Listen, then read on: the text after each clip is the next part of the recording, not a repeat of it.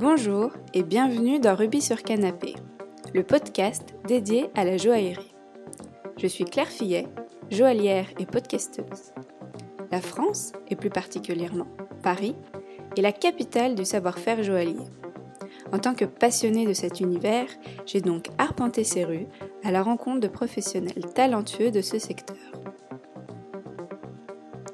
Aujourd'hui, c'est avec grand plaisir que j'accueille Bernard Gonnet, qui est émailleur. Bonjour Bernard, bienvenue dans Ruby euh, sur Canapé. Je suis ravie de vous accueillir. Oui, ben bonjour. Donc, euh, vous vous appelez Bernard Gonnet et vous êtes émailleur. Alors, je vais préciser, je suis émailleur sur métal.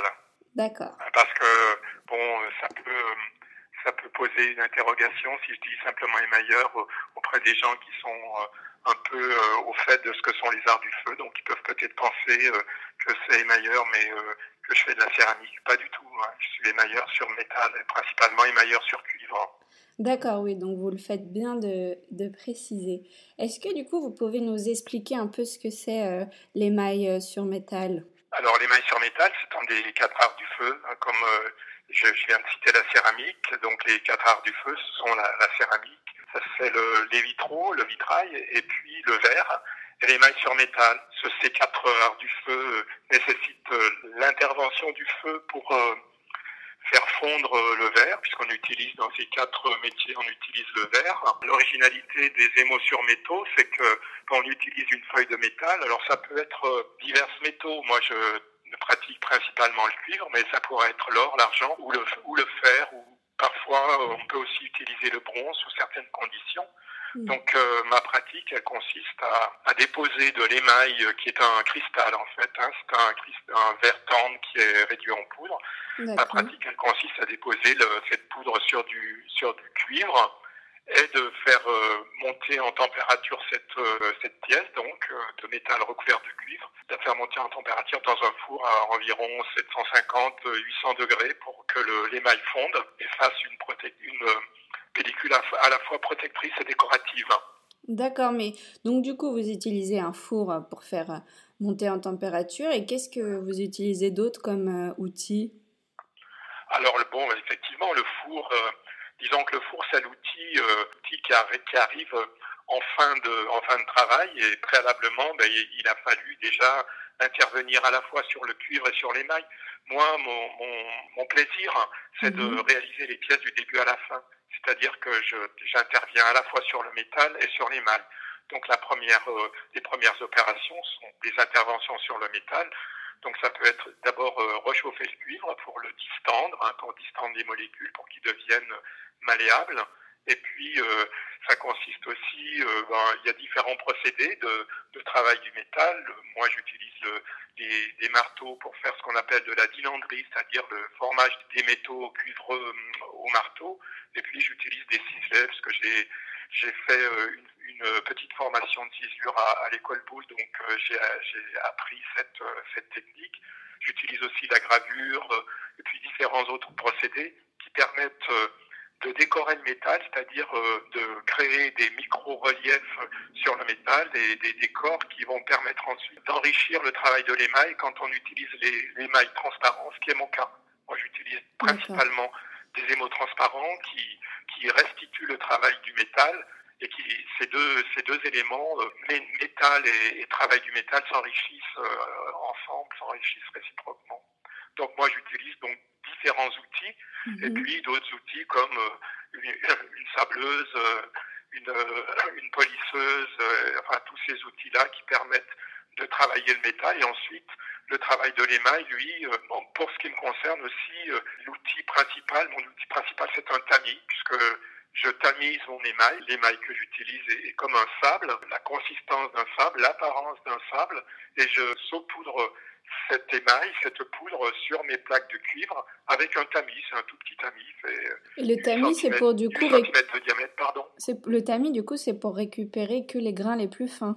C'est pas pour récupérer les grains les plus fins parce que l'émail que l'on achète, il y, a une seule fabrique en France, qui s'appelle la cristallerie de Saint-Paul, et on, on achète euh, l'émail, il a une granulométrie granulométrie qui est déjà calculée de telle sorte qu'elle puisse passer à travers ce, tamis qui est vraiment, mmh. dont les mailles sont vraiment très adaptées à la taille des grains. Et non, il, il reste rien quand, quand je tamise. C'est vraiment pour positionner mes, mmh, mes, mes, grains d'émail dans, sur certaines surfaces de, ma, de mon métal. Hein, il ne s'agit pas de trier, si vous voulez, les grains, mmh. pas du tout. Hein. Ah, okay, c'est un outil de c'est un outil de dépose. C'est pas un outil euh, qui, qui, permet de, comme je vous le disais, de trier les de trier les grains. Donc ça c'est mon outil principal. Et puis euh, on peut également euh, travailler les mailles sous forme humide, c'est-à-dire diluer cette poudre avec de l'eau. Et selon pour pour pour certaines techniques, quand on veut déposer des toutes petites quantités d'émail dans des, zones très très précises, à ce moment-là, on utilise des spatules. Hein, on, utilise beaucoup euh, du matériel de dentiste, des, spatules en inox qui sont très très fines et, très très précises. Oui, ce que j'ai oublié de, citer comme, euh, outil aussi, moi j'utilise dans le travail du métal un laminoir non pas pour euh, amincir les plaques de métal, mais pour imprimer sur les plaques de métal avec des mmh. éléments comme euh, du tissu, des cartons, euh, des grillages, etc., ce qui donne des effets qui sont très très très très intéressants sur le métal. Donc vous imprimez à l'aide du laminoir, mais c'est quoi? C'est de l'encre? C'est comment Non, non, pas du tout. Non, non, non.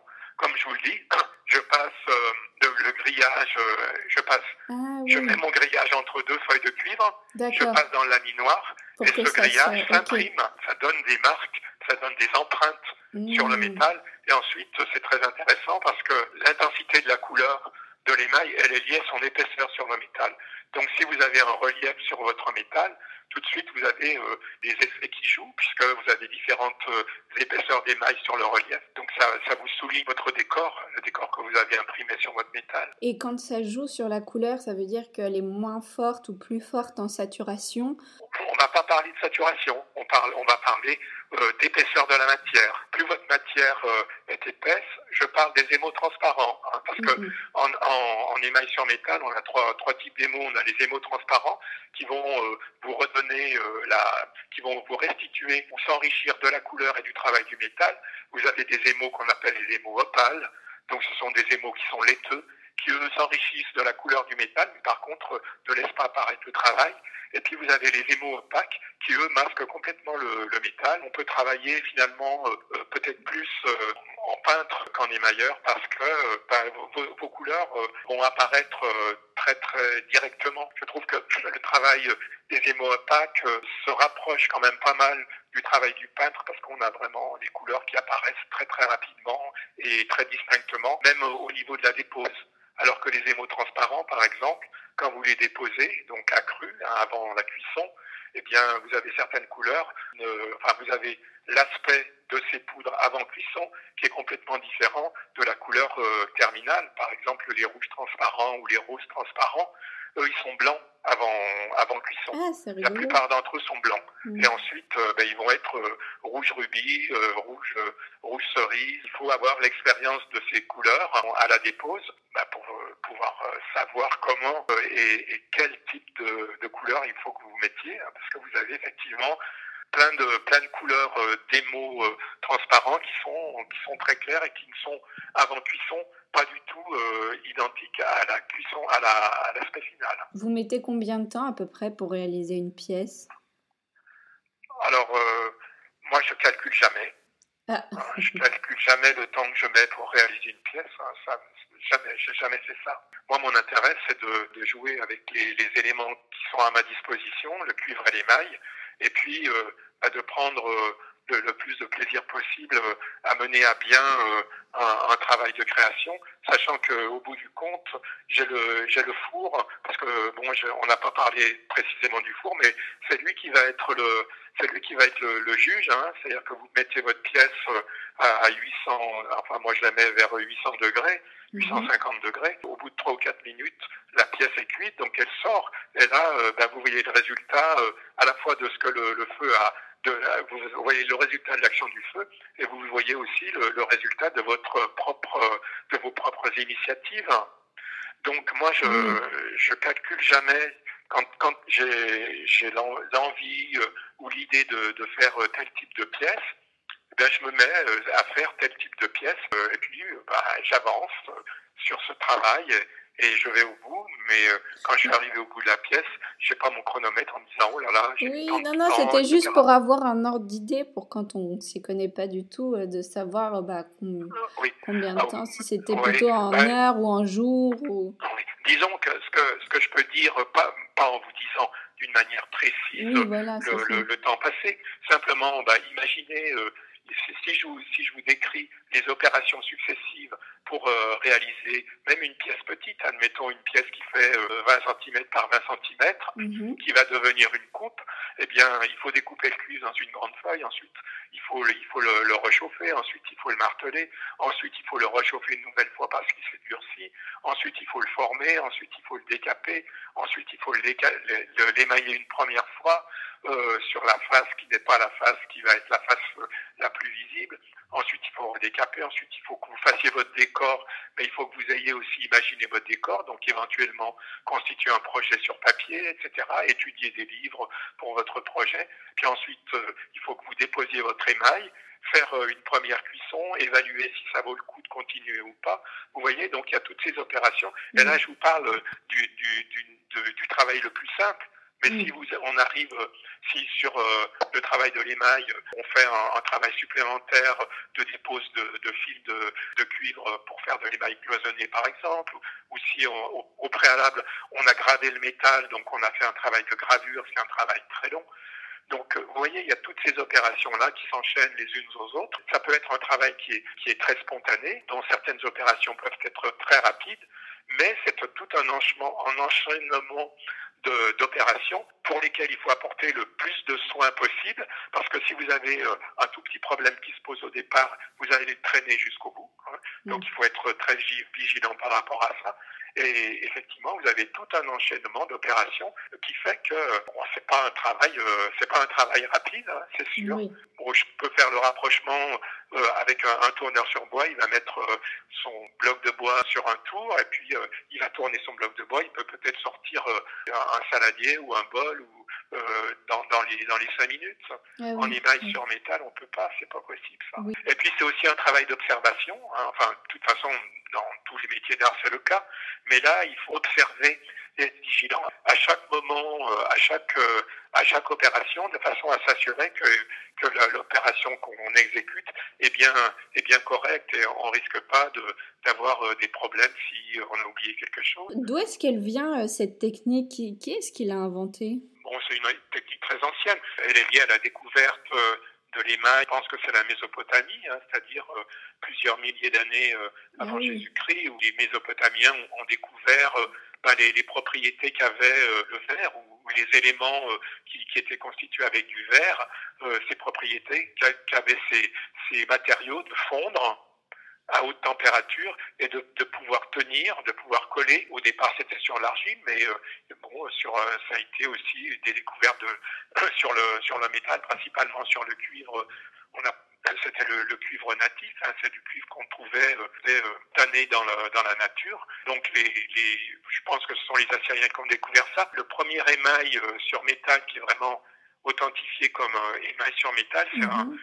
un, pectoral de Toutankhamon en Égypte. C'est très ancien comme technique et cette technique bah, s'est affinée euh, au fil du temps. Petit à petit, elle s'est affinée euh, grâce au, talent des, au talent des, des émailleurs, au, talent des, des praticiens euh, qui avaient la, la, curiosité, l'imagination, etc. Aussi, elle s'est affinée, elle s'est affinée grâce à, la découverte de minéraux et d'oxydes métalliques, parce que ce sont les oxydes qui colorent l'émail.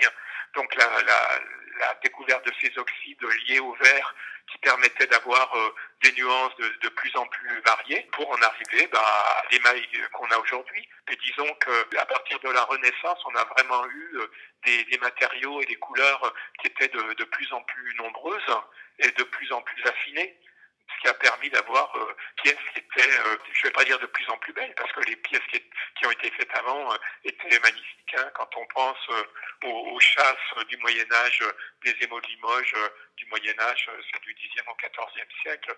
On a des pièces magnifiques. Mais disons qu'après, à partir du, du 14e, 15e siècle, on commence vraiment à avoir des émaux transparents qui sont très très fins, très très fluides. Sur les métaux précieux, ils, vont vraiment donner la, toute la, majesté de leur, de leur couleur. Et aujourd'hui, alors, c'est dans quel pays où on fait le plus d'émaux? Je ne saurais pas vous dire où on fait le, plus d'émaux. Par contre, ce que je peux, ce que je peux dire, c'est qu'on fait des émaux euh, pratiquement euh, dans, dans, dans, le monde entier. On en fait euh, aux États-Unis, on en fait en Amérique du Sud, puis on en fait beaucoup, on en fait en France, on en fait en Allemagne. On en fait en Espagne, en Italie, dans les, dans les pays, les anciens pays du bloc soviétique, il y, avait une grande tradition d'émail qui perdure. Hein. Mhm. En Géorgie, en, en, Russie, en, en, Hongrie. bon, il y, a vraiment. je, je, parle, moi, je parle pas du Japon. Il y a le Japon aussi. Vous voyez. Mhm. Donc, en Australie, il y a, y a de l'émail sur tous les continents, en fait. Oui, il n'y a pas un euh, pays qui se distingue plus que les autres. Non, non, non. Mm. Ben, les pays se distinguent du fait, euh, les pièces qui sont proposées se distinguent euh, de par la culture des gens qui font ces pièces. C'est-à-dire que si vous regardez des émaux de, des, Géorgiens, par exemple, qui vraiment sont les, les virtuoses du, du, cloisonné fin, bon, ben là, on peut très souvent euh, identifier des pièces comme des, des pièces d'artistes géorgiens parce que quand on les voit, on se dit ben oui, hein, ce sont des Géorgiens qui les ont réalisés. Mais euh, bon, en Hongrie, c'est pareil. Leur culture euh, a influencé leur, leur travail de la même façon que même en France, hein, la, culture, notre, culture nous influence dans notre création. Si je peux aussi parler de l'Espagne, c'est pareil. Hein. Il y a une école à Barcelone, on distingue vraiment la, la, la culture hispanique émailleurs de, là-bas. Et si jamais, du coup, on a envie de voir euh, des belles pièces euh, d'émail, à votre avis, où est-ce qu'il faut se rendre? Pour avoir euh, une vision des émaux du Moyen Âge, par exemple, il y a le musée de Cluny à Paris, hein, où là, il y a mhm. une collection d'émaux chanlezés de, de Limoges qui sont magnifiques. Mais autrement, il y a une collection de, de pièces, musée des beaux-arts de, de, Limoges. Vous allez au musée de l'Ermitage à Saint-Pétersbourg vous avez également des pièces émaillées. Vous allez au, au musée des Beaux-Arts de Lyon. Vous avez, vous avez également euh, quelques pièces euh, des émaux de Limoges ou à Dijon. Je ne peux pas vous citer d'une manière euh, très précise un lieu qui est entièrement dédié aux émaux sur métaux. Il y, avait un, il y avait un musée qui était une petite ville des Pays-Bas qui s'appelle Ravenstein. Il y avait un musée privé qui était vraiment dédié à l'émail sur métal et au vitrail. Mais malheureusement, bon, le, le, le monsieur a, a, été obligé de, de le fermer euh, pour euh, diverses raisons. Donc du coup, maintenant, ce musée n'existe pas. Et c'était vraiment un musée très intéressant qui avait à la fois une collection permanente et qui invitait des, émailleurs pour, faire des expositions personnelles. Donc c'était intéressant. Mais je pense qu'aux États-Unis, euh, il y, a des, musées euh, qui sont plus particulièrement dédiés aux arts du feu et notamment aux émotions métaux. Parce qu'il y a vraiment, euh, on, est étonné hein, quand on voit euh, aux États-Unis euh, le nombre d'émailleurs. Hein, ils, travaillent beaucoup, très souvent sur, de, sur des bijoux et ils font des, du, travail très très original, du fait notamment qu'ils sont, comme je vous disais, dans les, pays comme d'Europe par exemple, mm-hmm. on est quand même très influencé par nos, nos cultures, alors que les, les Américains, eux, sont pas influencés par une culture particulière. Donc du coup, euh, ils peuvent euh, euh, parcourir des, des, champs de, de, de, création qui sont très très très très originaux. Et souvent, moi, je suis, souvent très très admiratif de leur travail de, de, création, notamment au niveau des bijoux. Que vous, c'est quoi votre vos couleurs un peu de, de prédilection ou votre style? Ben, moi, je travaille des émaux transparents, hein, donc le plus simple, c'est d'aller sur mon site internet pour, pour voir le travail que je fais ou, ou sur, euh, sur Instagram. Mais ce qui, ce qui m'a intéressé euh, quand j'ai commencé à travailler les mailles, j'ai tout de suite été intéressé par les émaux transparents et donc euh, par le travail du métal. Pour moi, pour une raison particulière ou, juste bah, Pour une raison particulière, c'est que la, la, beauté des émaux transparents sur le métal m'a tout de suite euh, comment dire, euh, donner de l'émotion. Et puis, bon, il y a, y a, aussi le fait que émail pour moi, ça voulait dire euh, objet de prestige, ça voulait dire euh, objet de luxe, euh, beaux objets. ce qui a été déterminant, c'est mon goût pour la couleur. Moi, j'étais, mm. bon, j'avais déjà une, un, un, intérêt très très grand pour la peinture. Donc la couleur, bon, c'est évident que c'est lié à c'est lié à l'émail sur métal. Et ce qui, ce qui me plaisait aussi beaucoup, c'est que l'émail, l'émail sur métal, euh, quand l'émail est posé sur le, sur le métal, vous avez une pièce euh, qui peut parcourir, parcourir les siècles. C'est-à-dire que euh, elle, elle, est là, alors que les peintures, c'est pas, pas si évident que ça, ou d'autres objets, des objets en bois, etc., les objets, les, tissus, les tapis, ou, ou, même le verre, bon, c'est des objets qui, qui sont euh, très très sensibles à l'humidité, au choc, etc. Alors que les maillots sur métal, au contraire, euh, c'est une technique qui, qui euh, je dis pas qu'elle accepte les chocs, mais elle résiste quand même très très bien aux agressions extérieures. Oui, c'est une des techniques d'art les plus résistantes au final. c'est une technique qui est très très résistante. Oui, bon, y a, on peut parler du, on peut parler du bronze ou du, ou du fer ou, de, ou de la pierre aussi. Hein. Il y a des celtes, par exemple. Il y a un site euh, archéologique euh, qui s'appelle Bibracte, un village gaulois qui est, qui est euh, vers Autun. c'est le, village où, Jules César a écrit la guerre des Gaules après avoir vaincu les, les Gaulois, d'émaillage. On a, on a redécouvert des ateliers d'émaillage, et donc à l'époque de César, hein, donc avant Jésus-Christ, dans ces ateliers, dans les fouilles, on, a découvert des, émaux. Même en, Angleterre, euh, quand les légions romaines euh, ont investi l'Angleterre, euh, ils ont été étonnés de découvrir donc les, émaux celtes. Hein. Ces, ces, pièces ont vraiment traversé, le, traversé les siècles, on en, on en retrouve encore aujourd'hui. Et, et, comment vous, vous, vous êtes devenu émailleur? Moi, je suis devenu émailleur, euh, je vais pas dire par hasard. Dit habituellement, si on, quand on veut euh, devenir euh, professionnel d'un métier d'art, c'est pas vous qui choisissez la matière, c'est la matière qui vous choisit. Mmh. moi, c'est un peu, ça a été un peu le cas. Hein. J'avais peut-être d'une manière inconsciente euh, enregistré tout le tout le tout l'intérêt qu'il y avait à travailler à travailler le métal avec le feu parce que mon père était forgeron et quand j'étais enfant, moi j'allais à la j'allais taper du du, du fer rougi euh, sur une enclume hein, quand euh, j'avais 7 ou 8 ans parce que l'atelier était à côté de la, à côté de la maison. Ça, c'est quelque chose qui m'a sans doute marqué. Et puis, euh, bon, après avoir fait plein de, avoir eu beaucoup d'intérêt pour, pour le, le, modelage, le dessin, la photo, etc. bah, l'émail est arrivé comme ça et j'ai eu, j'ai eu l'occasion de, à la fois de bénéficier d'un matériel qu'une, qu'une amie m'a donné et puis de bénéficier des, euh, de l'expérience euh, d'une autre amie qui faisait des sur métal. Et euh, bah, ça m'a lancé, je suis parti dans le métier comme ça, en, essayant d'aller au plus juste du, du, travail, c'est-à-dire en ne me satisfaisant pas de ce qui arrivait comme ça d'emblée et en essayant toujours de, de, progresser à la fois dans les, les, qualités esthétiques et les, les qualités techniques des, des, pièces que je réalisais. Oui. Oui, c'était un peu le destin en fait. Non, non. Je crois pas que. Bah, je, je crois pas au destin. Je crois que c'est arrivé à un, c'est arrivé à un moment, euh, tous ces éléments-là, le goût pour. Euh, Tout le monde n'a pas des amis euh, émailleurs. Oui, bien, oui, mais bien sûr. Ben, je suis bien d'accord. Mais je crois que rien n'arrive au hasard. Hein. Qui que ce soit euh, qui se lance dans un métier d'art, il prend les moyens de, de, de, réaliser son projet. Et là, moi, j'avais envie de faire de l'émail. C'est en, rencontrant euh, ou en ayant des relations que j'ai pu euh, bénéficier de, de, de, ça. Mais si ça n'avait pas été cette, ces deux opportunités, à la fois du matériel et, et, et, d'enseignement, bon, ben j'aurais j'aurais su les saisir ailleurs. Oui. Hein, voilà, disons que ça m'a, ça m'a fait gagner du temps. Comment elles se composent vos journées en général?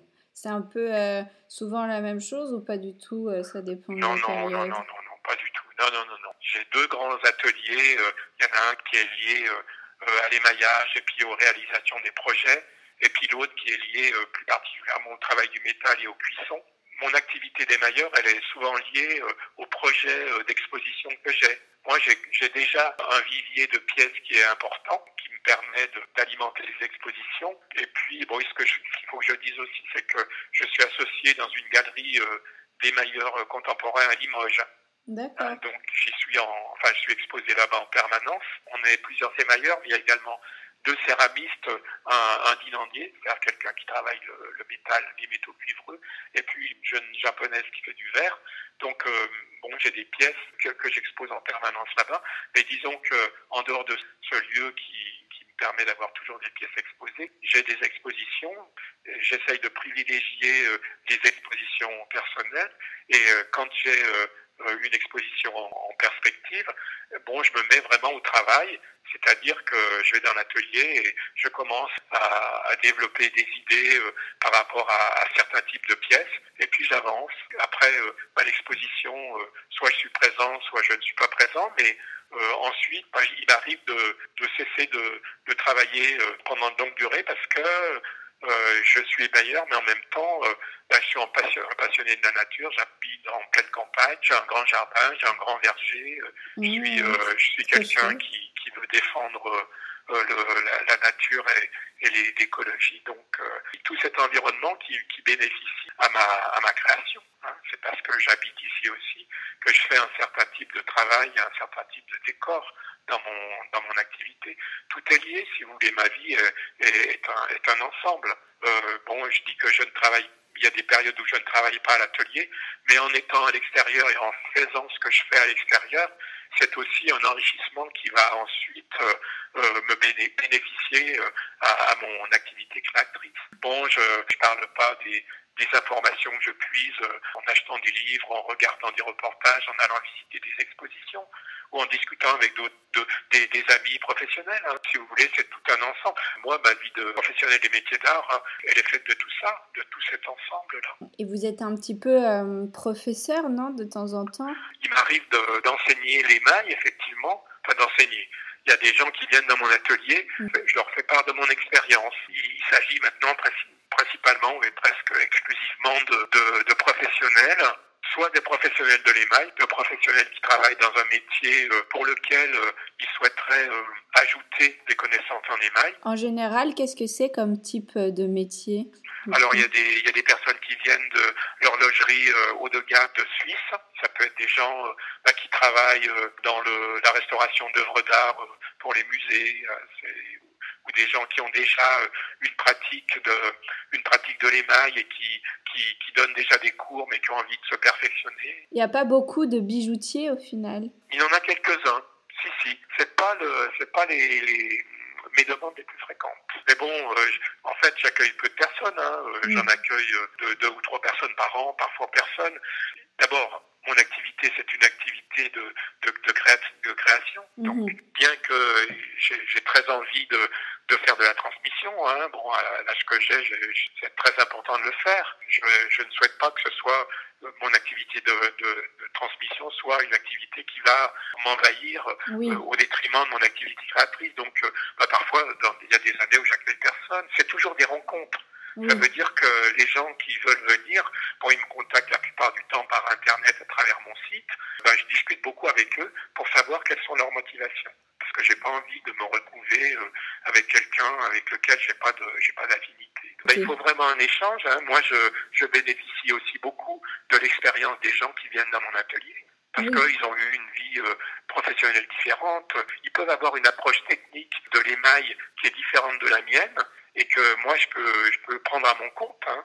Ça m'arrive ça. Hein. Des, des, gens qui viennent, je vois ils, ils ont un geste que je découvre que je trouve efficace et je me dis tiens ben ça c'est vraiment euh, quelque chose qui me qui, qui, qui me plaît et, et, que je vais peut-être pouvoir euh, utiliser pour moi hein.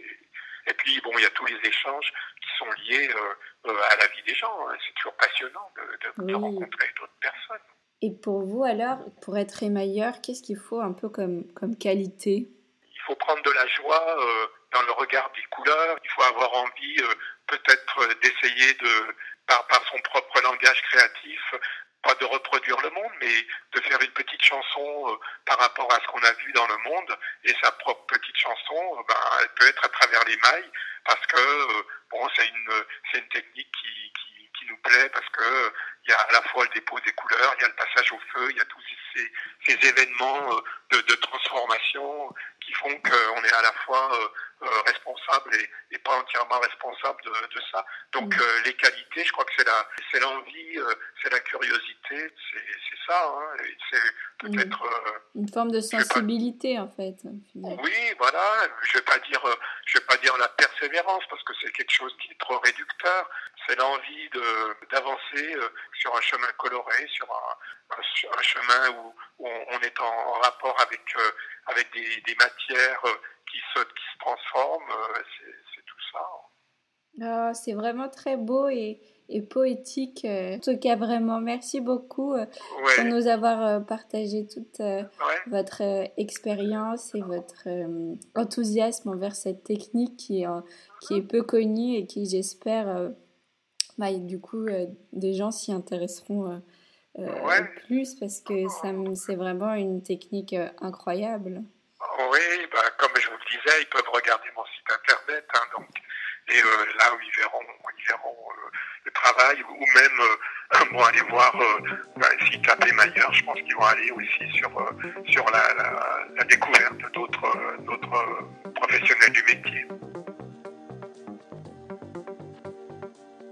L'émission est maintenant terminée, mais vous pouvez découvrir en images cet épisode et aussi plein d'autres surprises en me suivant sur mon compte Instagram. Si vous aimez Ruby sur Canapé et que vous voulez soutenir le podcast, je vous invite à vous abonner à l'émission et à laisser votre avis sur les différentes plateformes d'écoute. Et bien sûr à attribuer des petites étoiles. Je vous donne rendez-vous le mois prochain pour une nouvelle rencontre.